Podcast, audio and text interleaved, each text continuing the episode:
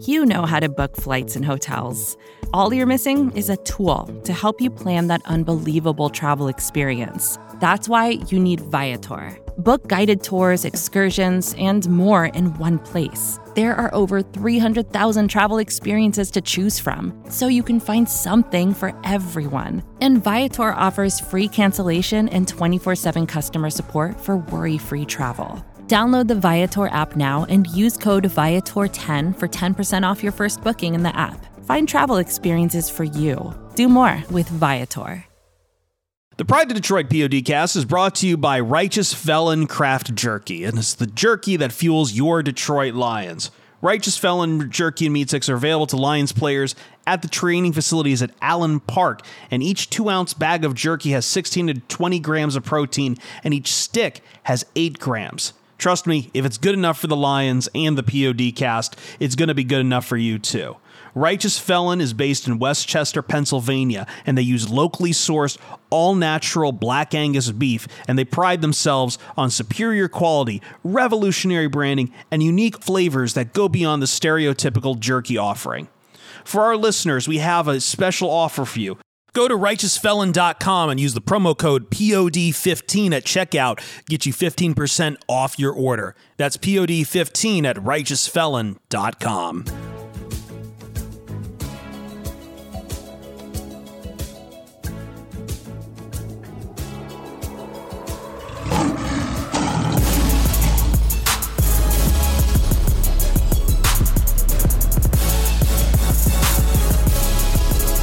Welcome to the Pride of Detroit PODcast, Pride of Detroit.com, Pride of Detroit on Twitter, Pride of Detroit on Facebook. Come to you every week after a Lions game, even if you probably don't want to hear from us right now. But uh, I think we're going to be able to soothe this one a little bit and also wet blanket some of this a little bit. You get it in equal amounts. It is like uh, porridge, hot and cold. I'm Chris Perfett, the adequate host at Chris Perfett on Twitter. Find Jeremy Reisman, the fearless leader at DetroitOnLion. Hi, Jeremy. Hello. It's your favorite time of year. Smile.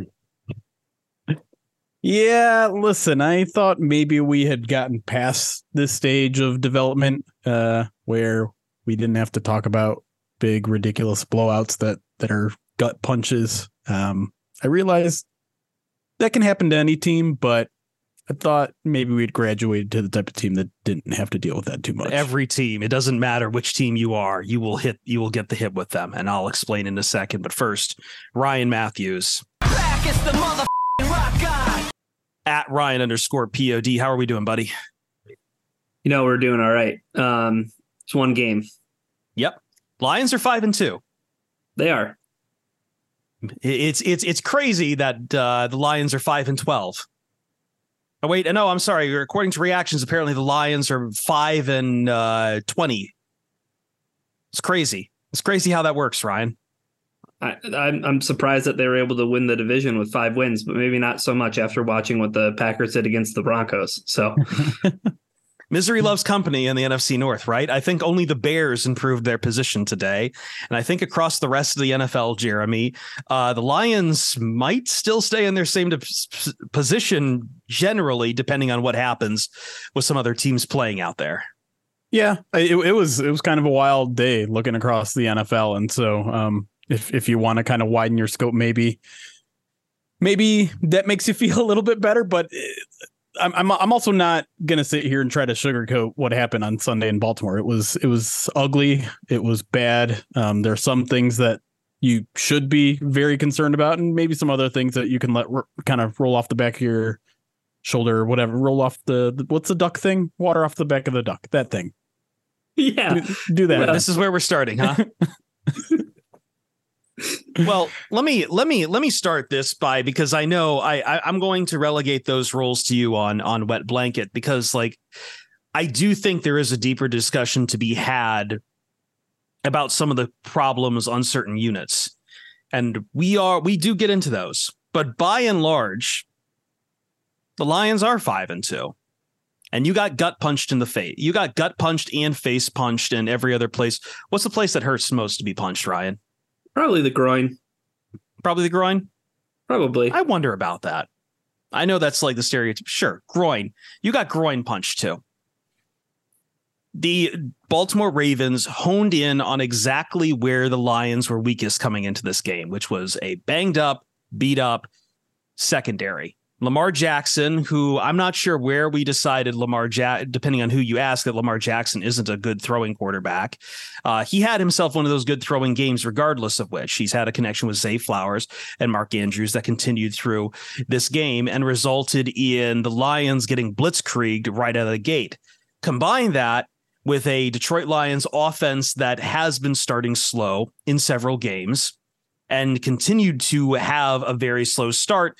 And very quickly, this game got out of hand and did not stop getting out of hand.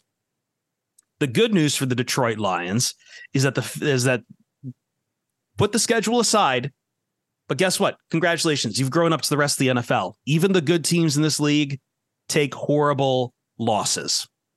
Someone say the Miami Dolphins are one of the best teams in the league right now, given their their offense they still had a 20 some point lead um, at loss to the Buffalo Bills. Now it's not the loss that the that the Detroit Lions took to the Ravens, but at what at some point we're just doing relativistic here. It only counts for one game at the end of the day, no matter what. It's a crap game to take and maybe there are definitely i mean uh, not just maybe but there are definitely weaknesses that are becoming more and more apparent to the lions as the week is going on.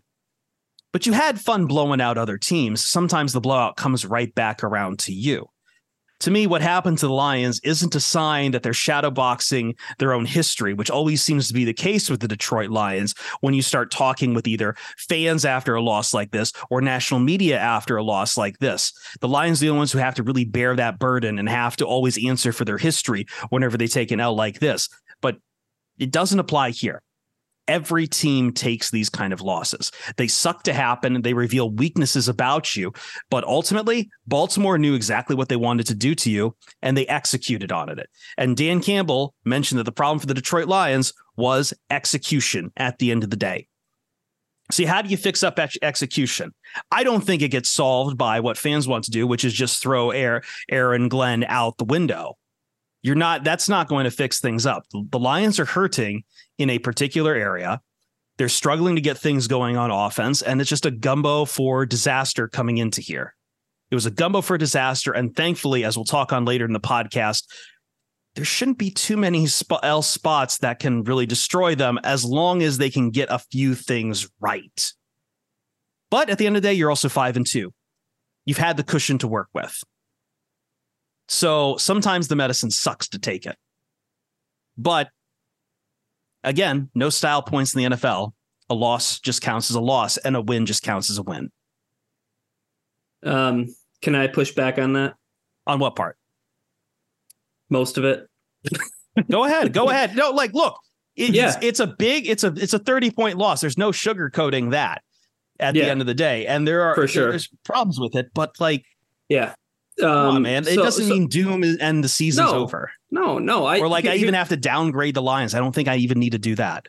Yeah. So here's the thing. Uh, this loss doesn't define who this Lions team is by any means, right? Like I, I don't think a single loss in October should ever define your season, right? So there isn't any jumping to conclusions from that standpoint. Losing to the Ravens this way does not define the Lions as a bottom tier team. It does not bring back SOL. It does not call them, as Jeremy's favorite muted word, they are not frauds. Okay. But losing like this to the Ravens um, in, a first half where I, I just want to double check and make sure I have this uh, number right. In the first half, the Raven the Ravens averaged 9.6 yards per play. Um, they had uh, 355 yards of total offense in the first half on just 37 plays on six drives. Um, Lamar Jackson looked like an absolute MVP, and we talked about this coming into the week, Jeremy. How yep. Lamar Jackson is different, right? He, he's he's different, and I mean, this is the kind of game where I, I think this might kind of springboard his MVP push. Um, but all that taken into account, Jeremy kind of alluded to, it earlier. My big takeaway from this game is I thought the Lions had matured past the point of the New England game from last year. I thought that they had moved on from ever looking so unprepared in all phases of the football game like they did against Carolina last year at the end of the season. That's not saying that this is a bad football team, but what I'm saying is maybe the coronation process of saying the Detroit Lions are a top three football team, this kind of loss brings pause to that, right? And and it allows us to kind of sit here and reflect and say, okay, maybe we got a little bit ahead of our skis on this one. Um, but this also doesn't say that they can't be that team eventually this season, right? But I think right in, in the here and now, right. like I agree with Chris in the sense that yes, take stock of everything. The team is five and two, and you couldn't ask for a better opponent next week to bounce back from than, right. than the Raiders on Monday night mm-hmm. at Ford Field, right? Yep. And then it's the bye week, right? So, Jeremy, I think that when you look at this loss, it sucks. It um it certainly it certainly tells us who the Lions are now in the mix of the upper echelon. Right. But I don't think that this is a declarative statement of who the the Lions are moving forward. Right. It, it people always need to be reminded, I think, that teams can grow in the middle of the season. They can get better at certain things in the middle of the season. Who they are in September is not necessarily who they'll be in October and, and November yeah. and December. And, and so and, real quick, the yeah, other yeah. thing that Greg Greg Olsen said in, in the game, right? Things are in the NFL, they're never as bad as they seem, and they're yep. never usually as good as they seem, right? It seemed right. like coming into this game, Jeremy, things seemed really, really good for the Lions, and maybe today was just a reminder that that's not always the case. Right. Yeah. Yeah. Maybe things aren't as good as they seem. That's that's probably a fair way to to talk about things, particularly I think on defense. I think. Yeah. I think all the it. stats that we've had defensively in, in terms of you know, top five DVOA, all that sort of stuff. I think we're we're crashing down to earth a little bit here. I think I think maybe the Lions overperformed statistically through the first six games defensively, and I'll also like I, I is this a bottom tier defense? No, this is not. This is not a a 32nd ranked defense. This is not a probably bottom 10 defense. I think maybe it's going to trend a little bit more towards average than than maybe we're comfortable with considering how they started. But also, I think, with all due respect to Dan Campbell, I call a little bit of BS on execution being the problem here. Um, this is this is becoming a little bit of a trend with these kind of offenses where you have a legit running threat at quarterback, or at least a, a team that is willing to lean into that. Because the Seahawks did it too, and and Geno Smith and and uh, Lamar, if you look at their stats, they didn't they didn't kill the Lions on the ground, right? I think mm. Geno had like 20 or 30 yards and Lamar had 40 or something. Um, no, the, the, real big damage just came because Lamar Jackson could scramble on that what was the fourth and one for the touchdown, well, but he was largely yes. by beating the Lions in the pocket. Well, yes and no. Because I think the threat of Lamar Jackson running was what really killed the Lions in this game because they ran a bunch of RPOs, they ran a bunch of read options, and the Lions just played completely undisciplined. And it all kind of goes back to this defensive s- scheme, philosophy, whatever. When you have a guy that that they're very clearly afraid of with their legs, all they're going to do is close the pocket. They're going to close it, but they don't want to get too aggressive because he might slip by them and, and run for 50. So as long as they as long as Lamar doesn't run for 100 on you, we did what we wanted. Well, Lamar didn't run for 100 on you. You caused him to stay in the pocket for most of the game. And congratulations. What we were saying all week, which was Lamar Jackson has been absolutely phenomenal in the pocket this year, is what happened.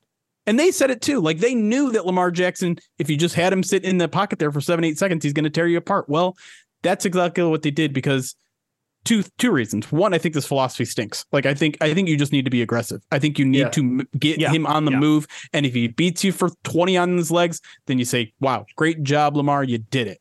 Um, but you got you got to get some negative plays in there. You got to force him into some second and 18s. You got to maybe get him under pressure to make a mistake, a fumble, a sack, something. Because if you're just going to sit back and and this defensive line, which is good at being disciplined, but make like that has been a consistent thing. Is once you have him centered and and and you know everyone's around him, no one's making that additional play. No one is reaching over and actually bringing him down. And and I think that's where this defensive line falls short in general. And then you have a secondary that's beat up that can't cover for seven or eight seconds, and you're left with another disaster of a performance defensively. And it's hard to claim yourself to be a top 10 defense in this league when you you let Lamar go for 500 yards of offense when you let Geno Smith you, I mean look at the Seahawks. They're not killing other teams right now. But the Lions just have they have this bugaboo with these mobile quarterbacks that that uh, with with offensive coordinators that absolutely don't run away from the fact that they're mobile that, that like to get those guys on the move uh, or at least to again to show the threat of it. And and Aaron Glenn just can't figure that one out. Now to to to bring it back to both your guys' point they don't have much of an issue rest of the schedule like I do mm-hmm. think Justin Fields could present a little bit of a problem especially if they kind of lean into his running style but everyone else on the schedule you got Jimmy Garoppolo, who just absolutely looks no, like if he's healthy, no, under pressure. You'll you'll, you'll have healthy. like Aidan O'Connell or Brian no, he, Hoyer, no, he's he's scheduled to play. If you read tweets from today, I I remain to be okay. I remain Either way, doesn't matter. Overall point is a lot of pocket passers in the future, a lot of guys that you don't need to be afraid of the legs. You can pin your ears back a little bit more. You can stop the run on a more traditional run game, I think, against most of these teams. Everything's going to be okay, but it's just when you face one of these teams like the Ravens, the Seahawks, these these I mean, I, I think even the Chiefs, when they get a little bit more healthy, like I think they're going to give the Lions a lot of problems. And hopefully we don't have to worry about that until the postseason. But what you're describing is a matchup thing. And I guess my objection yes. is calling it a maturity issue. That's not like, I mean, or, or, like that the Lions had matured out of these games. Yeah, like I I see that more as like you sometimes match up with a team that just you just don't know how have an idea to beat. I don't think that's maturity. That's just uh, I don't know what the right word I'm looking for is. A lack of creativity on it or that's just your identity at the end of the day getting the better of you. Now, I also wanted to dive into the offense a little bit because right. I don't think this was just like it takes two to tango to create a loss where you're down 28 to 0 at the half and that the like the defense was playing terrible, but the offense. I, I forget the stat they flashed up on the top of my screen. I was trying to like go back and do the math, my uh, napkin math again on Jared Goff, Goff air yards, but three three and um, three three three and outs to start this game is not helping you. And like at that point, you've lost time, you've lost tempo, and the Ravens are what they're at twenty. Uh, it's already a twenty one I think it was 28 nothing already. 20, 28 nothing before before the before Lions, Lions got a first down. Before the Lions got a first down. Like, you know, we can sit all day talking about the, the defense, but at the same time, like I think it's time we really need to have a conversation because we've seen these these slow starts to the offense before Jeremy in other games. And I don't know if it's just the play calling or if like because at the end at the end you still have a box score that looks still fine. But as but you know, a, a, game like this is is about holding serve a lot of the times, especially when you're getting punched in the mouth and being put down in 28 points. And the Lions really didn't have an answer at any point to uh, touchdown to touchdown drives for the Ravens early in this game. I mean, or at any very, point in the first half. At the very least, they just needed a long drive. It didn't matter if it would have ended in a field goal or a punt. They needed to give the defense some sort of breather. And three and out, three and out, three and out is just it's compounding the problem. It's it's it's not winning the the field position battle.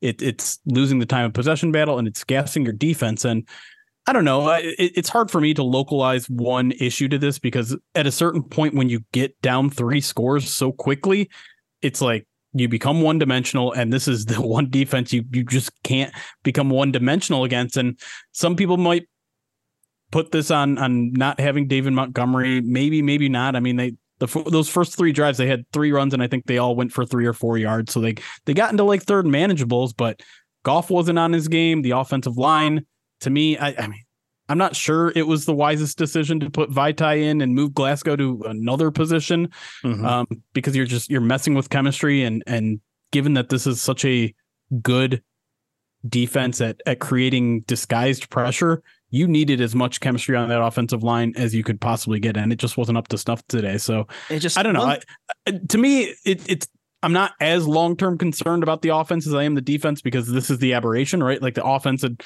this is the end of their 20 point streak for 15, 16 games, whatever. Um, but you know, you, you'd you'd hope they'd rise to occasion, the occasion like they did against Tampa last week. But we've just rarely seen the Lions have to play from a deficit and yeah. I think some people have have said we still need to see the Lions play with a deficit. Are they the type of offense that can get back into the game? They didn't even sniff getting back into this at all at any point ever. So, like, Yeah. if you want to talk about, yeah, it wasn't, it made them one dimensional. Well, sometimes you have to play that one dimension to get back into a game. Well, they did it against going Seattle. to get punched in the face. they did do it against Seattle and, and they became one dimensional against Tampa and, and it was fine. But I don't know, like to me, it feels like there were times in this, you know, crazy 13 and three streak that the Lions have had where it seemed like things were gonna fall off the wagon. And they didn't. Like the Lions were able to stabilize themselves, whether it was offensively or defensively. Today they just didn't. They just it it compounded and it compounded and and snowballed in a way that know, no one had to even watch the second half. Yeah. And, I think specifically like in the first half, like if if you want to talk about any specifics, right? Like those first couple of drives, um, sacks, right? Like sacks just hurt Detroit so bad, like in terms of getting behind the sticks like that. Um, but uh, it, it was something about that third drive, right? Like if you guys remember, I don't know, you guys may have completely blocked this game out from your memory bank. No, right? no, I think I think I remember Goff- it was Goff yeah. has uh Goff has the sack on second and seven, um, and it sets up third and sixteen, and LaPorta like battles like to get thirteen of it back, and it's fourth and three. The Lions are down twenty one, and it's fourth and three from the thirty two. That feels like a Dan Campbell spot. You know what I mean? To be like, okay, like. Hey, the Baltimore scoring at will, basically. Like, if you're gonna if you're gonna have a chance to even come back in this game, like maybe now's the time to be aggressive, right? Because it doesn't matter if Baltimore has you know 90 yards to go or if they have hmm. 50 yards to go it seems like they're going to score either way. It, it felt like an opportunity for for the lions to kind of punch back with okay like our offense can still do it. And then it was it was a punt from there. And it and I mean, uh, six plays, 80 yards later, it's it's another touchdown for the Ravens. So like, and, and then the Lions eventually go for it on on on fourth down on the next drive. But it just felt like a little like too little, too late. And and I think at that point it was like, okay, like I yeah, that that I I I had a feeling like at that point it was like, okay, yeah, this isn't going to be the Lions' day. Yeah, even off even off the fumble that happened later in the half, two Lions just could not capitulate, could not uh what what's the word I'm looking for? Not capitulate. Um, geez, capitalize on anything that was really going. You had a chance to like, okay, let's get something back in there, and just nothing really going your way there. And Jared Yeah. Goff, yeah, took a lot of sacks, and I've I've praised him pretty well as far as like knowing when to get the ball away, but you know, it was later in the game that intentional grounding was very awkward for him to throw. I know he had someone coming at him for the sack. I honestly think it, was better to take the sack in that situation. You would still say, but at that point, yeah, it's it's for a field goal, but at least you put some points going into the half, which as we find just doesn't matter at the end of the day, but it's just uncharacteristic drops from some of the receivers. Uh, I know fans are complaining about the garbage time yardage, but the the offense had no answers in this half. They had nothing to really get it going. And you're like, yeah, the defense could play better, but it, you could at least like stay in it and sniff it and hold serve and give the uh, the defense a chance to breathe if the offense had not done three straight three and outs. Yeah, and and, and who knows how much of a difference, right? I, who knows how much of a difference David Montgomery has in like this specific game in terms of these scenarios that the Lions were in because they were behind the sticks anyways on Yeah. on a lot of these drives. But I, I guess what you miss from Montgomery is you miss the opportunity to set the tone, right? And and it feels like that's part of the Lions' identity on offense is is setting the tone as the the more physical team. And I think that at the line of scrimmage, like the the the Ravens kind of proved that they were the more physical team on defense, um, specifically, and and that led to all the pressure. And you know, I, I even talked about it last week. Um, you know, Goff has looked really good under pressure, relatively speaking, right? Like the best in his career. Um, but I, when it's happening on like every other play, and the Lions are kind of, as Jeremy mentioned, right? They're kind of pushed into this corner of having to abandon the run it's not Tampa. You're not playing with the lead anymore, right? You're playing out of desperation, and Amon Ra is dropping passes, and Sewell's getting holding penalties, and it's like, oh man, this is like going from bad to worse to you know our our elite players that we expect to make big plays are having really bad days. Oh man, this is going to be bad. I, I want to kick it to Jeremy because I, I see he's got something, but like just really quick, we talked about getting ahead of our skis on where the Lions rank in the rest of the NFL. Uh, the the Jared Goff MVP talk can probably go back on ice because like at some point, like when the ball's in your hand and you have to take over a game, you know, that kind of talk, like it might not be fair to him, but you kind of have to start producing, and he didn't produce in those spots. Well, yeah, I mean, when you also when you're on the same stage as, as Lamar and he's doing what he did today, it's you're going to look pretty bad. yeah. Um, I don't I don't think a lot. I don't put a ton on on Goff today. I, he, he just wasn't put in a good situation at, at any point in this game. Um, but the, the the throws were weirdly wobbly, and I understand it was a, a windy day, and and Lamar Jackson said- had to play with the wind too, right? Right. Goff and Goff even said like it didn't affect him that much. So I, I don't know what exactly was going on there, but it's not I, I didn't see a lot of open receivers that he missed. I saw him trying to fit in small windows because no one was getting open. Um and and I saw him drop a couple of big dimes towards the very end of the game, and we'll I'm sure we'll talk about that in the second segment because I know people are eager to talk about Jameson Williams after what happened today. But uh, to are me, they? I, Are they? Are they eager to talk about? I like, feel like people. I believe it or think not, they people are. Uh, they're they're but they're eager to talk about it. But I feel like everyone is now dead set in their ways about Jameson Williams and about Gibbs again for some Well- ungodly reason. well let's put that aside just for a second Sure, here, because sure. the other the other point I want to make here is and and spoiler if if you're a Pride of Detroit direct subscriber, me and Eric talk about this a little bit. Um but I I th- I think the offensive game plan was also a little bit uninspired. I understand at the top of the game you you're trying to do exactly what I said. You're trying to slow the game down. You're trying to maybe go on one of these 10 play drives so that you, you keep Lamar on the sideline, you, you let your defense rest a little bit. But my concern started on Friday. My concern started when I asked Dan Campbell, all right, no David Montgomery. What are you going to do to change the run game? And his answer? Nothing. Nothing. We're we're still going to that do what we extra do. gear, man. You need We're- that we're extra gonna- gear. I, I'm sorry, like that's not what Jahmyr Gibbs does. I, he can run between the tackles. I'm not. I'm not trying to say he can't, but against this Ravens defense, that's that's what you were going to do. You were going to try to establish this like physical run style up the middle against a this a Ravens defense. Like, get a little creative, man. Get a little outside. Get a little misdirection. Throw little something freaky. new in there. You have to. Your personnel isn't it isn't what it used to be, and you're going up against a bad matchup to do that.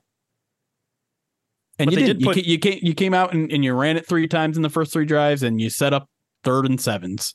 But- congratulations, you but you did safe. put but you did put Rodrigo at fullback. great. Great.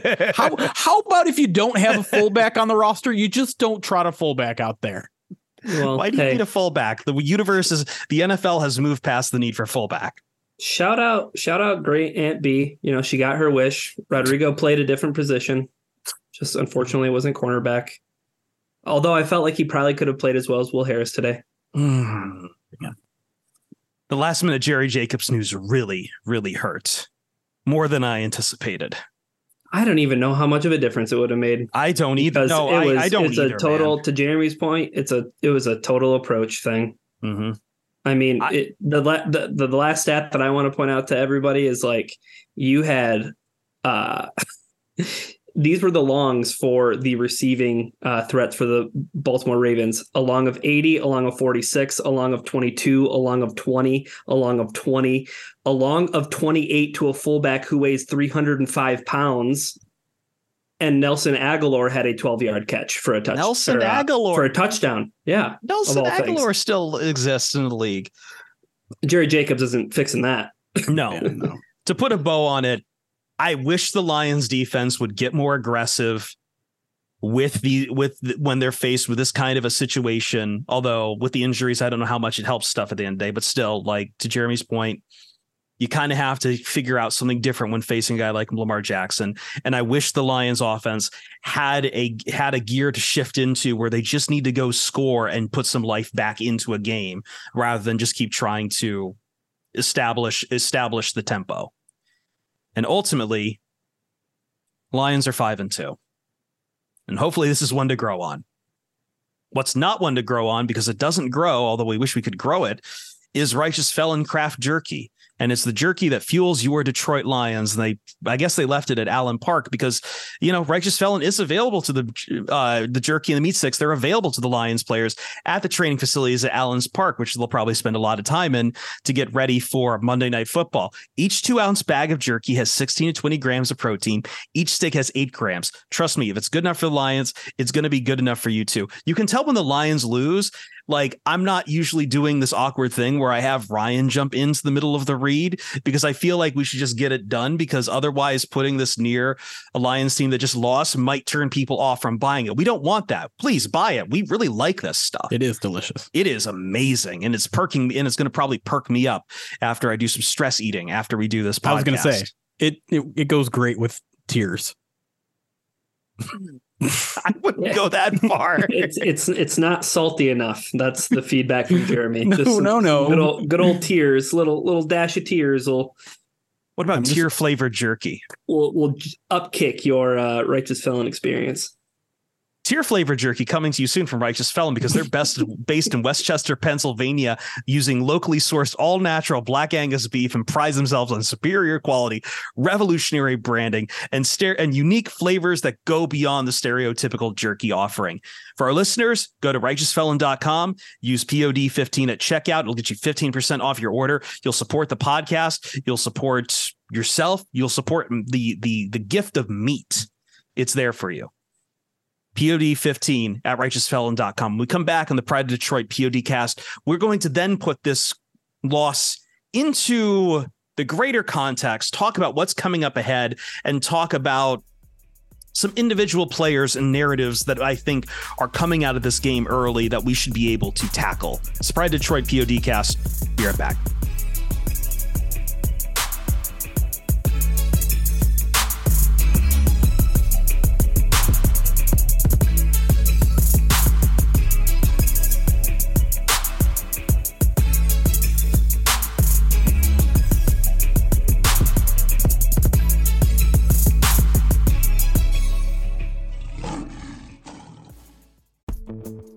Vacations can be tricky. You already know how to book flights and hotels, but now the only thing you're missing is, you know, the actual travel experience. Because is it really a vacation if you're just sitting around like you would at home? You need a tool to get the most out of your time away.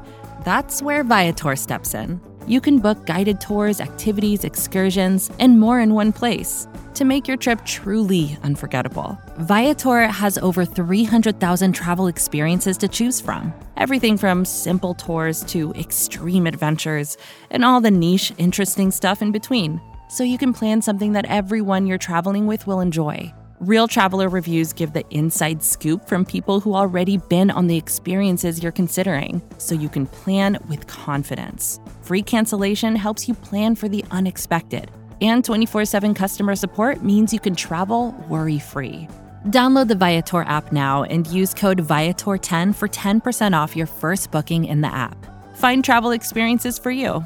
Do more with Viator.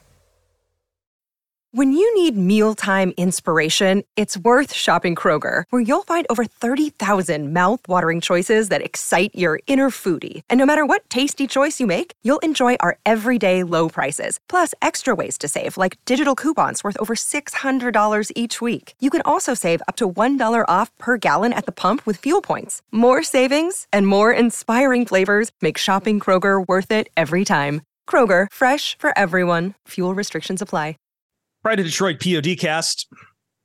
Uh, on a lighter note, keep an eye out because our Movember content is coming very soon.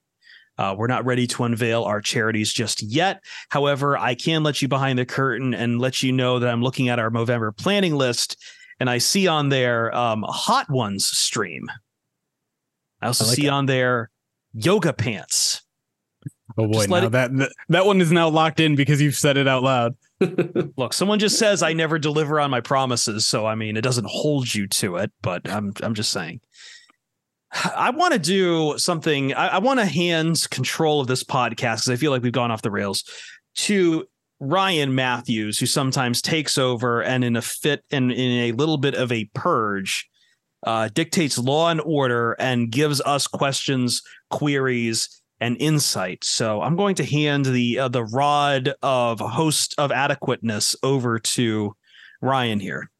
Mm. So you have some burning questions for us. These are Ryan's burning questions. What do you got?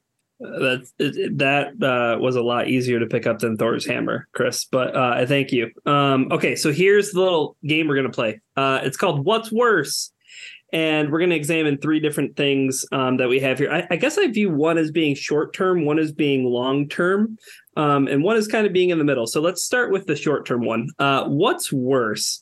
Dan Campbell slash Ben Johnson's unwillingness to adapt the running game based on personnel like Gibbs or Montgomery, or Aaron Glenn refusing to change his approach to defending quarterbacks who can extend plays. What's more problematic? What's worse for the Lions moving forward? Aaron I- Glenn, no question.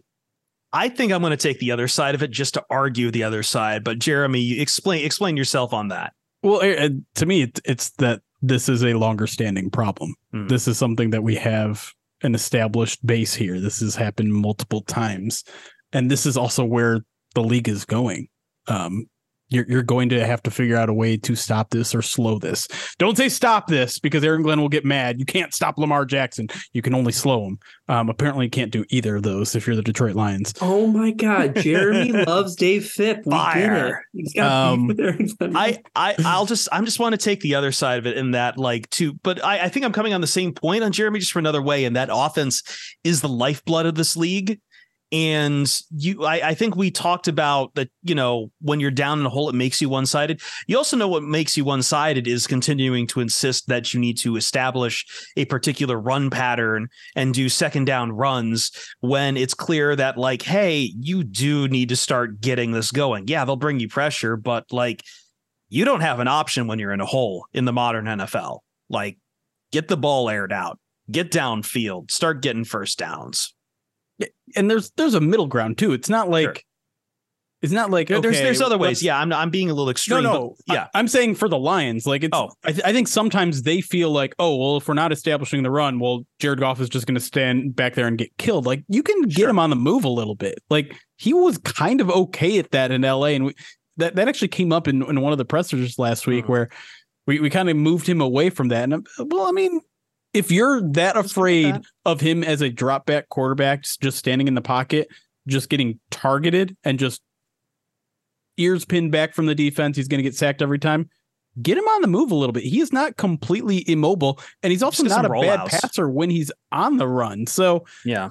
I I, I would have liked more creativity in this week. I'm not, uh, but to me, I'm just I'm not going to nitpick Ben Johnson because he's got a year and a half of like outstanding play. I agree with you that the Glenn thing is it's been a longer trend. I'm just worried from the last few games that I'm starting to see a trend from this o- this Lions offense when it can't do exactly what it likes to do. Yeah, yeah. That, I, that, I think all those points are fair. Um, and and I think the thing today, especially because the great debate is always in terms of Aaron Glenn's approach, Jeremy. Right? It's well, why don't you spy the quarterback? The play in the red zone that Lamar Jackson, you know, extended for like nine or ten seconds or whatever. Guess what Derrick Barnes was doing? He He, was spying Lamar Jackson, and you know what he did? He totally bit on Lamar Jackson going back to the middle of the pocket, and Lamar had enough wherewithal to extend the play out to his right and and pick apart the defense. And I that I don't know. I, I think it's more of a zone thing.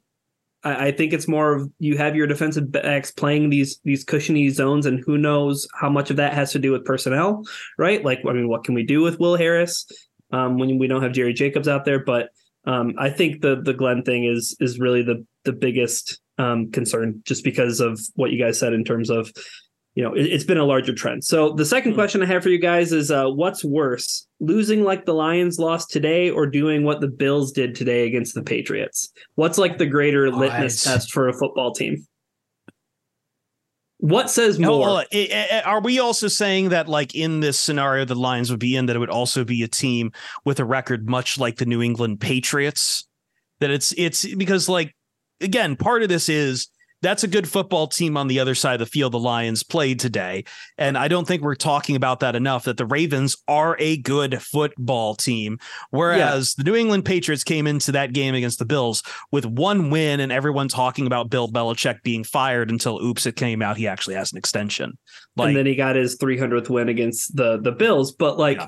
the the the the question I'm asking you is it better to what's worse to get throttled the way the Lions did mm-hmm. or to I mean, it was a one score game and the Patriots scored with, you know, almost no time left. So like is it better to be competitive to the point mm-hmm. of losing by a, a score or getting the doors blown off?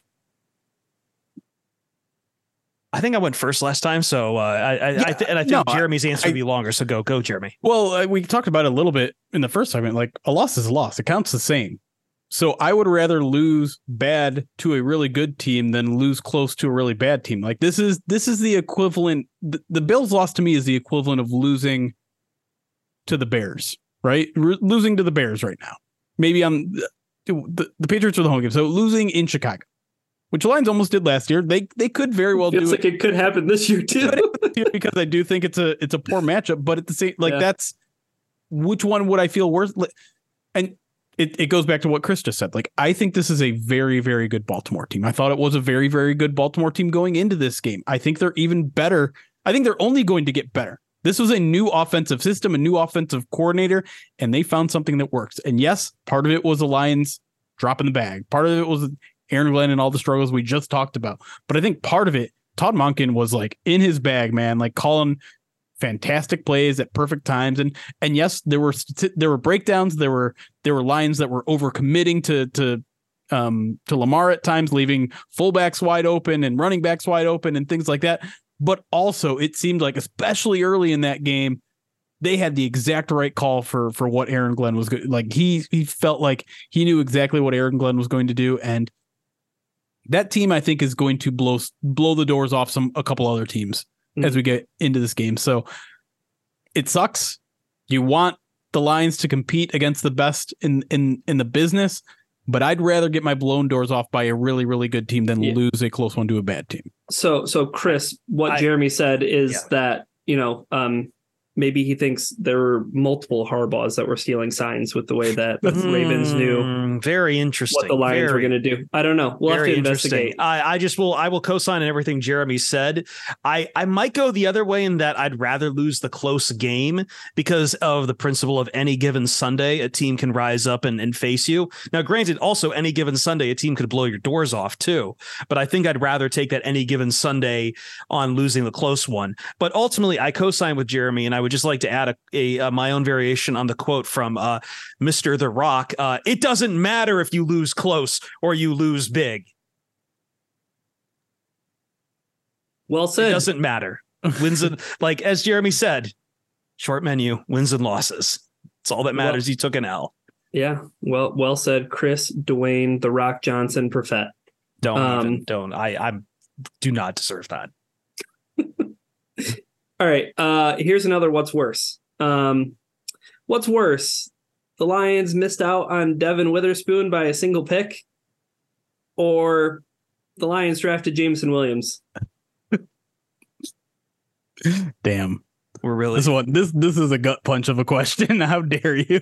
Dude, Witherspoon played so good today, and he he's having great. one hell of a rookie season for a position where that's not an easy learning curve either I feel like yeah. it's now been a couple of years where the Lions have like really wanted them to get a, a high up CB and they just have walked away with nothing to it.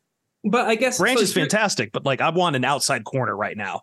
For sure. Here here's my question, I guess, uh, in the way I'm framing it this way, okay, is are the Lions more belly up and are they hurting worse at outside corner or today's wide receiver performance is a kind of example of man when receivers can't get separation it gets pretty tough for this offense to to pick things apart with with Goff and being outdoors. I don't know all those you know factors, but like JMO is supposed to be the guy who could create separation and and hopefully make things happen, and that's not happening so far. So what are the Lions hurting for more? So this is just like what I asked you a few weeks ago: is when was the time we start questioning on Jameson Williams? Sure. I guess it's now. I think I think that hurts more to miss out on Witherspoon. At this point, I think it's been clear that like the Lions could really just use that help. And it's not to take away from the guys they have, but like like I've been talking about when it comes to like Patrick Surtain and and I again, I'm not saying the Lions should go after Patrick Surtain or he's even available at the trade deadline, but all pro and very good, very, very, very good elite cornerbacks just don't grow on trees and they're not easy to pick up. And I, I know more than a few fans have fe- felt said they feel like when Witherspoon went off the board, the Lions just kind of didn't know what to do there. And I can't, I, I don't, I don't know if that's true or not. I'm not going to comment on it. Jeremy's far more connected than I am, and I'm not going to press him on it. But I think rather right now they'd rather have Witherspoon, like by a long shot. Like I feel like Williams is something you could have in another way in your offense somewhere. Yeah, I mean, they're hurting more at corner than they are receiver. I think Sure. that's that much is clear. I think the pain in the Jameson Williams pick is bigger though because that was a self like you you did that. You you can't control who's drafted in front of you. And Yeah, I don't think sure. the, and I don't think the Lions panicked when Witherspoon was drafted. I think they they made the best of it. Like they they traded down, they got more draft picks and while I probably wouldn't have taken a running back, like that's a player they clearly wanted and were happy with. So I don't think and, they and, and open up the opportunity for LaPorta and Branch and other good things that happen. Exactly. Yeah. But And you, I- I- you traded up for Jameson Williams. And Oh, am no, I saying on Jameson's Jeremy's. cooked? No. Am I saying Jameson Williams is a bust? No. Am I saying you're he we're at a point now you should be concerned? Yes. He's come on extremely slow, extremely slow. I mean, this guy I understand he missed most of his rookie season. He didn't get any of training camp in his first year. I understand he missed half of training camp this year, half of the preseason. Still developing chemistry with Jared Goff, but at what point is it enough? At what point do we need to see progress? At what point do we say, hey, wide receiver is one of those positions where you make an instant impact in the NFL? There, there are examples all over the damn place. Why isn't it happening with him? And also, you know, the Lions are bad. getting like in ha- have been getting all year long great production. It's like, yeah, like great production out of St. Brown, Reynolds, Raymonds. Like none of these guys, like Jameson Williams' pedigree should eclipse all these guys. And the production on the field speaks miles otherwise. And and to me it's not just it's not just dropping the ball or what it like he doesn't even look like he's on the same planet as Jared Goff right now. There there are plays where I mean the interception today, I don't know what the hell went wrong, but I'm sure as hell not blaming the guy that's been playing at an MVP level for 6 games. I'm sorry, I'm just not. Especially when it's the common denominator every single time. Yeah, and and and I'm and I know me, I can speak for you guys too. Like uh, we're definitely not trying to pile on the kid for sure, but I think it is fair to ask the questions of like when when is production Right. necessary to say, hey, things are trending in the right direction. It certainly feels like things are trending in the wrong direction right now. Not saying Yeah, that can't right. change, but to Jeremy's point, not even just that play on the on the deep shot.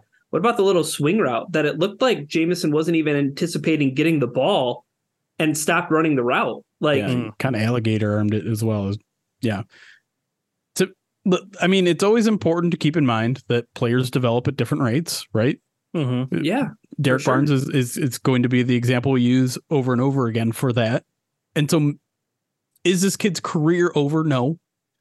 But it's off to a very inauspicious start. And I'm I'm like a level six, seven, eight concerned at this point because it, it it's not just that it's bad, it's it's not improving. And that that to me is is the the concern is that he's getting more opportunities and he he's not making the most of them. I just hope it's it doesn't become a scapegoat situation uh ultimately with fans. Like don't need that at all though. Um yeah. Yeah. Um, well, I'm I'm out of what's worse hypotheticals, so maybe end So it may- on a high note with looking forward to Las Vegas. well, r- real quick before we do that, like speaking of the other one that I know fans sometimes like get angry about. I'm just curious since we haven't like really tar- singled him out or like talked about him too much. Like I know a lot of it came in garbage time, but Ryan, how did you feel about Jahmyr Gibbs in this game? And again, knowing that he's being thrust into a role where he has to carry the run game by himself, but even the passing game, I thought he was fine. I thought he was serviceable. Yeah, I here are the things that I liked about Gibbs. Um, because I think part of the appeal to him as a player, right, was Brad Holmes talking about being a positionless weapon.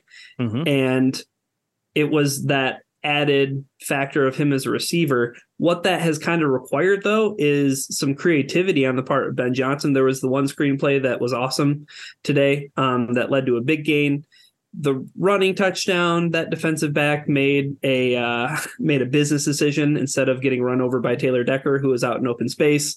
so I'm not taking that away from him. I hope Gibbs is celebrating his first touchdown in the NFL, but um, I, I guess this all goes to the point where I I'm I'm more encouraged by Gibbs when he touches the ball than and compliments by comparison aren't compliments, but like when you compare him to somebody like JMO, who's supposed to be a big time home run threat, like I've at least seen plays with even Gibbs in today, right? Where I was like, ooh, that's like a broken tackle away, or ooh, that's like one move away from being a home run. And, and that's what we're all waiting on from Gibbs. And I mean, the run play happened today, right? Like that was a that was yeah. a nice little explosive run. Um, that, that was a big gain. Yeah, very fast. Um, I'll even say the one the one play that felt like had Gibbs had a chance to catch the ball, it was the um, I can't remember if it was an intentional grounding call or uh, it was just a bad, you know, Goff no, the intentional got, the intentional grounding call. He was Goff didn't throw at anyone at all. Yeah, he yeah. did the, like the underhand thing, but like yeah. there was there was the one where they had a screen set up to Gibbs that like would have been a big big gain, and like the defensive line just got to um got to Goff too fast. But like I, I guess Jeremy, like I'm encouraged from from Gibbs in the aspect of like at least I've seen some stuff, you know, over the course of right like seven yeah. games where I'm like, oh yeah, no, I see how it could be something. With JMO, it's been two plays, three three plays, pretty much over yeah. over a year and a half. Right. Yeah. With Gibbs, I mean, I think he gets an incomplete grade for this game. It feels like most of his opportunities so of it, came yeah the game was already over. Yeah. Um, but like you said, I mean, you you can only get the touches that you get, and I, would say more more often than not, when the ball is in his hand, something good happened. And so, is there anyone else on the team you can say that about? I guess Amon Ra with another ten plus catch performance, but although geez. he had he had a few drops in this game that were kind of gnarly to watch too. Yeah, so. I don't know. It was it was ugly, but yeah, yeah. Can can we try to end this on a on a positive let's, note in some way? Let's talk Vegas. You want some chicken soup? I know Davante Adams scares people, but Davante Adams is pretty unhappy in Vegas. And I don't know if any of their quarterbacks, be it Garoppolo, O'Connell, or Hoyer, is going to be able to get him the ball. That is a Raiders team that is really down on its luck right now. They're, They're just bad. Yeah. They're not good at anything. They're no. they, they can't run the ball, they can't stop the run, they can't stop the pass you got Maxx Crosby and you got Davante Adams, and that like it's a two person team.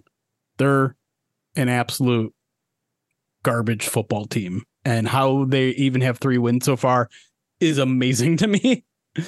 Well, so, yeah, I, like, I, will say you you won't have to worry about the Lions boneheading on planning for a mobile quarterback at all because I don't think that word describes any of the three quarterbacks that they might no. play. Garoppolo is one of the worst quarterbacks I've seen in the pocket. Like he is a scare. I don't. Again, I think this speaks to how much I respect Kyle Shanahan. I don't. I don't know understand how that even worked in in San Francisco for as long as it did. To a Super Bowl. To a Super Bowl. to, a, to a effing Super Bowl. Yeah. Because he looks uncomfortable. He looks panicky, and so hopefully, not a mobile quarterback. Aaron Glenn is like, all right, I'm in my bag here. Let's send some pressure. Let's get an Aidan Hutchinson three sack game get this baby back on the back on the railroad tracks here. But I also feel like for the Lions more than the Raiders, like you look at both these teams coming out, out off a loss, and you got to think, all right, who has the most to prove to get back on track? And it's the Lions. And usually after these big blowout losses, who do I trust being the coach to get a a team out of its feelings to get them ready for the next week. It's Dan Campbell, not not Josh McDaniels. Yeah, they they picked themselves up pretty pretty good after the Seattle loss. They picked themselves up pretty good after the Carolina loss. Maybe not so good against the Patriots, but I mean that, that was back when the team was worse. We don't need to talk about that. Where the team is better now. So I feel like it, everything is set up for a nice bounce back game next week and a national stage. You can you can because listen, like the next six days, seven days are going to suck, Lions fans. I'm sorry, you're going to have a lot of people calling you frauds, and you're you're just going to have to eat it because it's kind of hard to defend what happened. I don't today. think as many people calling you frauds. There will definitely be some, but I've also seen some people saying again, who who have been deferential to Lions, saying it's one game. that's. I- I mean, I don't that's the attitude we should take for sure. Mm. It regardless is. of It absolutely what. is. They're But, uh, uh, And I think Uh, I think most fans at Ford Field on Monday, which is the other X factor, are also going to be fairly generous to the Lions too. I hope so. Yeah, I hope so too. Um, two words that I'm going to mute this week on Twitter: uh, "Get right." This is going to be called the "Get Right" game for the next, you know, week and a day. So, so get ready for that phrase to be so overused. But Mhm. you know, I you, like Jeremy said, I don't think you can really ask for a better opponent than one that has absolutely no identity and a head coach who just does wany like wany, which is a lot like zany and wacky at the same time. but uh I mean, Josh McDaniels will just be an absolute like Josh McDaniels makes makes. Brandon Staley's late game decisions look sane. Yeah, Josh McDaniels puts the sphere uh, in Vegas to shame in terms of the spectacle it is. He just he's just gazing into that sphere. It's his orb. He gazes into the orb and decides to uh, kick a field goal when he needs a lot more than just a field goal. Man, but what would be worse, losing to the Ravens the way the Lions did today, Don't do this. Don't do or, this. or losing on Monday night to the Raiders? Raiders. No, I, th- I, I think the absolutely Raiders the are Raiders. a bottom three team in the NFL. Yeah, yeah. There's a reason why I bet on them to have under three and a half wins. How they got to three wins by now, I have no idea. Yeah, because the Bills are. Oh wait, no, the Bill- the Broncos are garbage, and Packers. Well, granted, garbage. granted, they played they played the Broncos, and the Broncos are even worse than we thought. Yeah. Which means the don't- Packers are worse than we thought. I, I think I think my overall takeaway though from even Week Seven in general is like there's just not that many good teams. No, And- everyone has blemishes this time of year. Oh, okay. But my takeaway is I don't think that there are many great teams in the Yeah. NFL. Right. You know what I mean? Yeah, like yeah. And I and I feel like I want to say that Baltimore is one of the great teams in the NFL. Hopefully, Yeah. because because the, the thing is like I feel like we felt that way about Seattle after they beat us too, and like oh wow they have a really good offense and things like that, and But I think know, a lot of that was they're winning, about but they're they're not they're not impressing. I would say, but, but that was that was more I, I think us giving that deference to Seattle when we lost them earlier this year was deference to what they did last year to get into the playoffs maybe versus someone like the Ravens who have now stacked enough wins over and like again the Ravens have had some bewildering losses in there but like I think they they they were due for a game where they were going to put all the pieces together and it just unfortunately happens to be the Detroit Lions. that's fair. But we're gonna win the next no like six or something. It's fine. is, is that is that what we end the show on? Is the Lions are going to go on a six game winning streak? Raiders at Chargers, Bears, Packers at Saints, Bears, Broncos. All right, no, no, put the Raiders game aside. Let's say the Lions are six and two going Okay. into the bye. Okay, At Chargers, the- not going to be easy. the next seven games, right? I Yeah. think it's a reasonable expectation. Not saying that it will happen. Five and two. Does that feel like a re- reasonable expectation for those seven games? Yeah, I mean, yes, no question. It, the division games are always going to be tough, but literally the next six out of the bye: Chargers, Bears, Packers, Saints, Bears, Broncos. Forgive me if I'm wrong because I can I can I always forget when we're on stream or off stream. Did we say on on on this podcast or just on stream that uh, this division can be won with just nine wins at this point? Uh, I, I think that it was, was off in the break. I Yeah, think that was in the break. yeah. Yeah, but Yeah. I mean, it does feel But, like. but I'm, I'm just and- to yeah. to to Jeremy's point, like that locks up everything for you.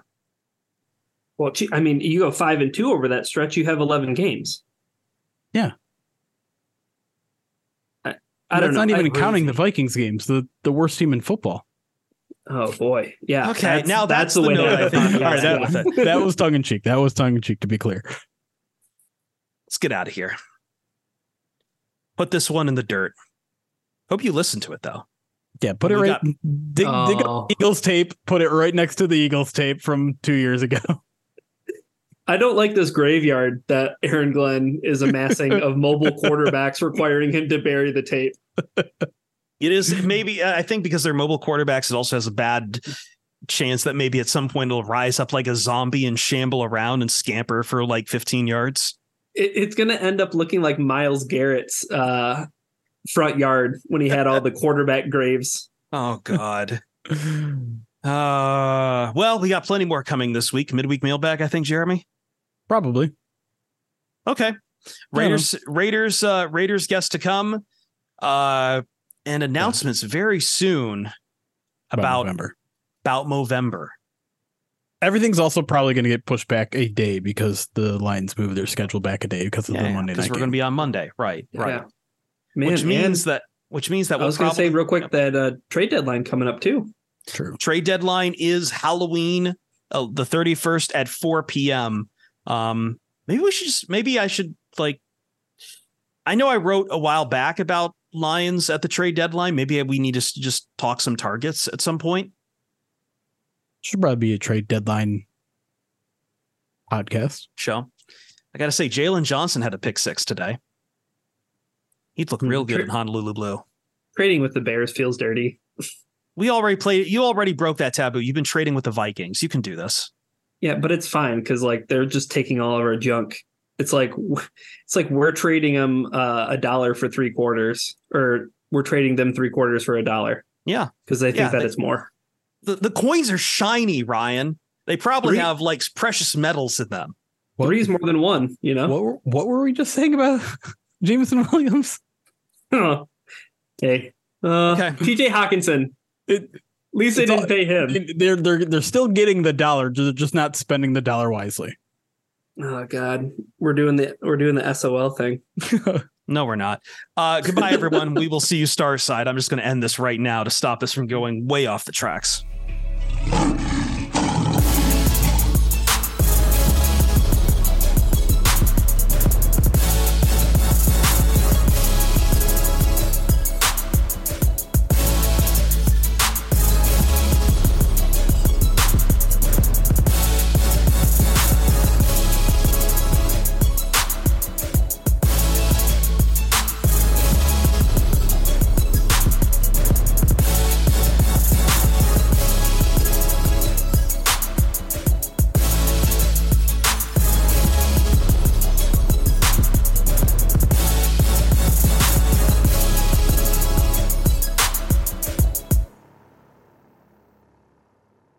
Support for this show comes from Fundrise. Buy low, sell high. It's easy to say, hard to do.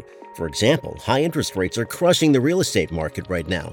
Demand is dropping and prices are falling, even for many of the best assets. It's no wonder the Fundrise Flagship Fund plans to go on a buying spree, expanding its billion dollar real estate portfolio over the next few months.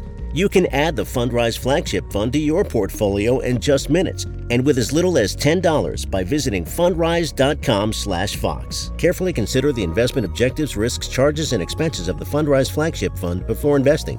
This and other information can be found in the fund's prospectus at fundrise.com/flagship. This is a paid advertisement.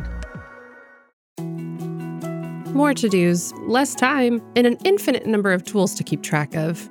Sometimes doing business has never felt harder, but you don't need a miracle to hit your goals. You can just use HubSpot because their all in one customer platform can make growing your business infinitely easier.